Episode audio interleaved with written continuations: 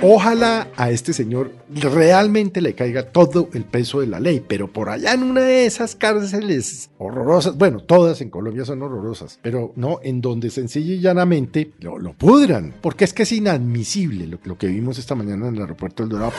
Se cuestiona uno si es que falta entrenamiento a la policía colombiana o simplemente este hombre estaba totalmente desprevenido, pero qué imagen tan bochornosa, que nos podemos comparar con Estados Unidos o con cualquier país donde hay una agresión a un policía. Pero bueno, estamos en Colombia, ahora van a decidir que entonces este tipo es inimputable porque estaba bajo los efectos de la droga. Bueno, y donde nos descuidemos, estamos a 3, 2, 1 de que acabe el policía judicializado, ¿no?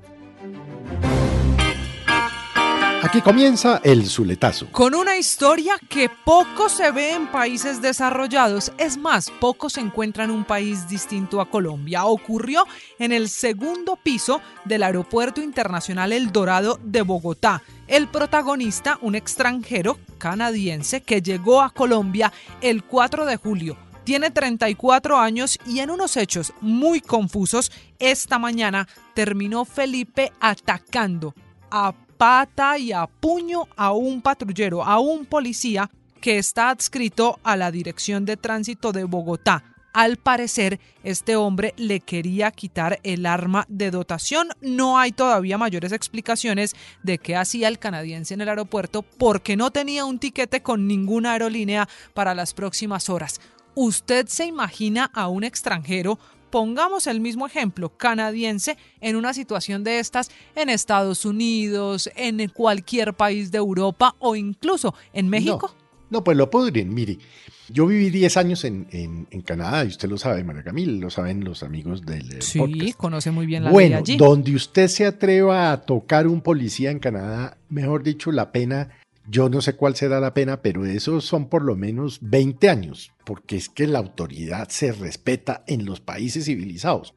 ¿Quién sabe este locato, este canadiense, qué estaba pensando? Porque como usted bien lo explica, María Camila, no tenía tiquetes, había llegado al parecer una mascota el 4 de julio, no estaba trajeado para irse a ningún lado, y sobre todo, como lo explicó esta mañana el, coronel que estaba allí en, el aeropuerto. El comandante de la policía del aeropuerto, sí, señor. Del aeropuerto trató de quitarle el arma. ¿Para qué? ¿Qué pretendía? ¿Hacer un ataque terrorista? ¿Matar a alguien? ¿Suicidarse? Bueno, lo que usted quiera. Lo cierto es que el Código Penal tuvo una modificación hace un par de años y la norma es clarísima, porque ya el delito es ejercer violencia contra servidor público, en razón de sus funciones o para obligarlo a ejecutar o omitir algún acto propio, tendrá una prisión efectiva de 4 a 8 años sin posibilidad de casa por cárcel. Ojalá a este señor realmente le caiga todo el peso de la ley, pero por allá en una de esas cárceles horrorosas, bueno, todas en Colombia son horrorosas, pero no, en donde sencilla y llanamente, eh, pues eh, lo, pudran y, tenga cuatro a ocho años de prisión efectiva, porque es que es inadmisible lo que, lo que vimos esta mañana en el aeropuerto del Dorado. Pero entonces se pregunta uno, ¿sería que este bárbaro vio en las redes o en algún otro lado la, la, cosa está permanente que está pasando en Colombia y usted no sabe quién soy yo y es la gente que agrede a los policías a cambio de nada, porque puede ser que el tipo lo vio quién sabe en dónde, en Instagram o en Twitter o alguna vaina y dijo, ah, no, este país no respetan a nadie. Realmente todos los hechos muy confusos, pero hombre, eh, eh, es increíble lo que vimos esta mañana y sabe que de alguna manera veo con cierto simpatía, no la muenda, por supuesto, sino que la solidaridad de algunos ciudadanos que se fueron a defender a su policía. A Felipe, es que no llegó ningún otro patrullero ni policía a defender a este que estaba pues, recibiendo la golpiza, al parecer por quitarle el arma de dotación. Y de pronto es la pregunta que queda de este episodio, ¿dónde estaba el resto de policía del aeropuerto? Porque en el video se ve que son pasajeros y quienes están ciudadanos en el aeropuerto los que tienen que entrar a defender a una persona que ya llevaba muchos golpes. No, seguramente estaban en alguna otra puerta, como explicaba esta mañana nuestro periodista Oscar Torres, que estaba allí en el aeropuerto, pues este hombre, este policía agredido estaba en la puerta 5 arriba, Segundo piso, sí. Segundo piso, y los otros estaban en la puerta uno también.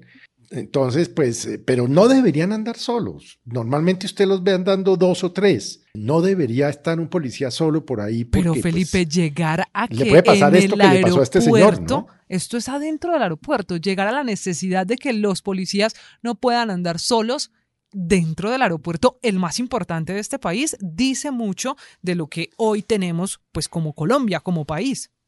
No, la verdad es que yo estaba mirando ahora unas imágenes de policías que han tratado de ser agredidos en los Estados Unidos. Bueno, eso los cogen, yo no sé cómo hacen unas piruetas, los tiran al piso, los esposan, siempre y si toca, tres, cuatro policías.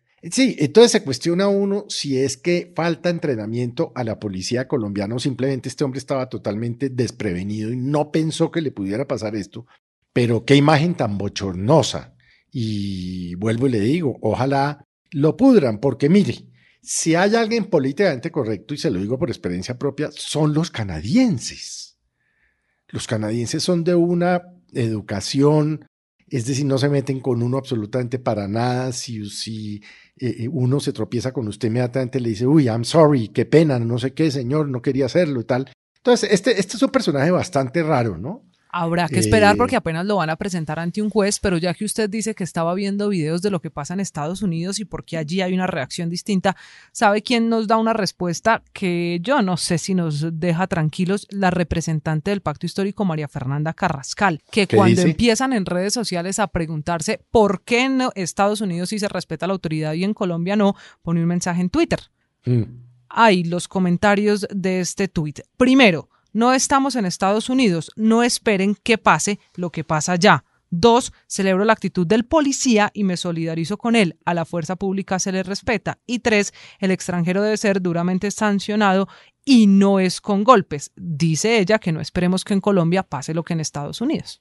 Bueno, tal vez no hagamos comentarios porque Ay, oye, uno tanta bobada y lee tanta bobada que si se pone a comentar todo no acabamos, María Camila. Ay, pero es que eso es una cosa, pues claro que nos podemos comparar con Estados Unidos, o con España, o con México, o con cualquier país donde hay una agresión a un policía. Pero bueno, estamos en Colombia, ahora van a decidir que entonces este tipo es inimputable porque estaba bajo los efectos de la droga. Bueno, y donde nos descuidemos, estamos a 3, 2, 1 de que acabe el policía judicializado, ¿no? Este es el Zuletazo. Boombox.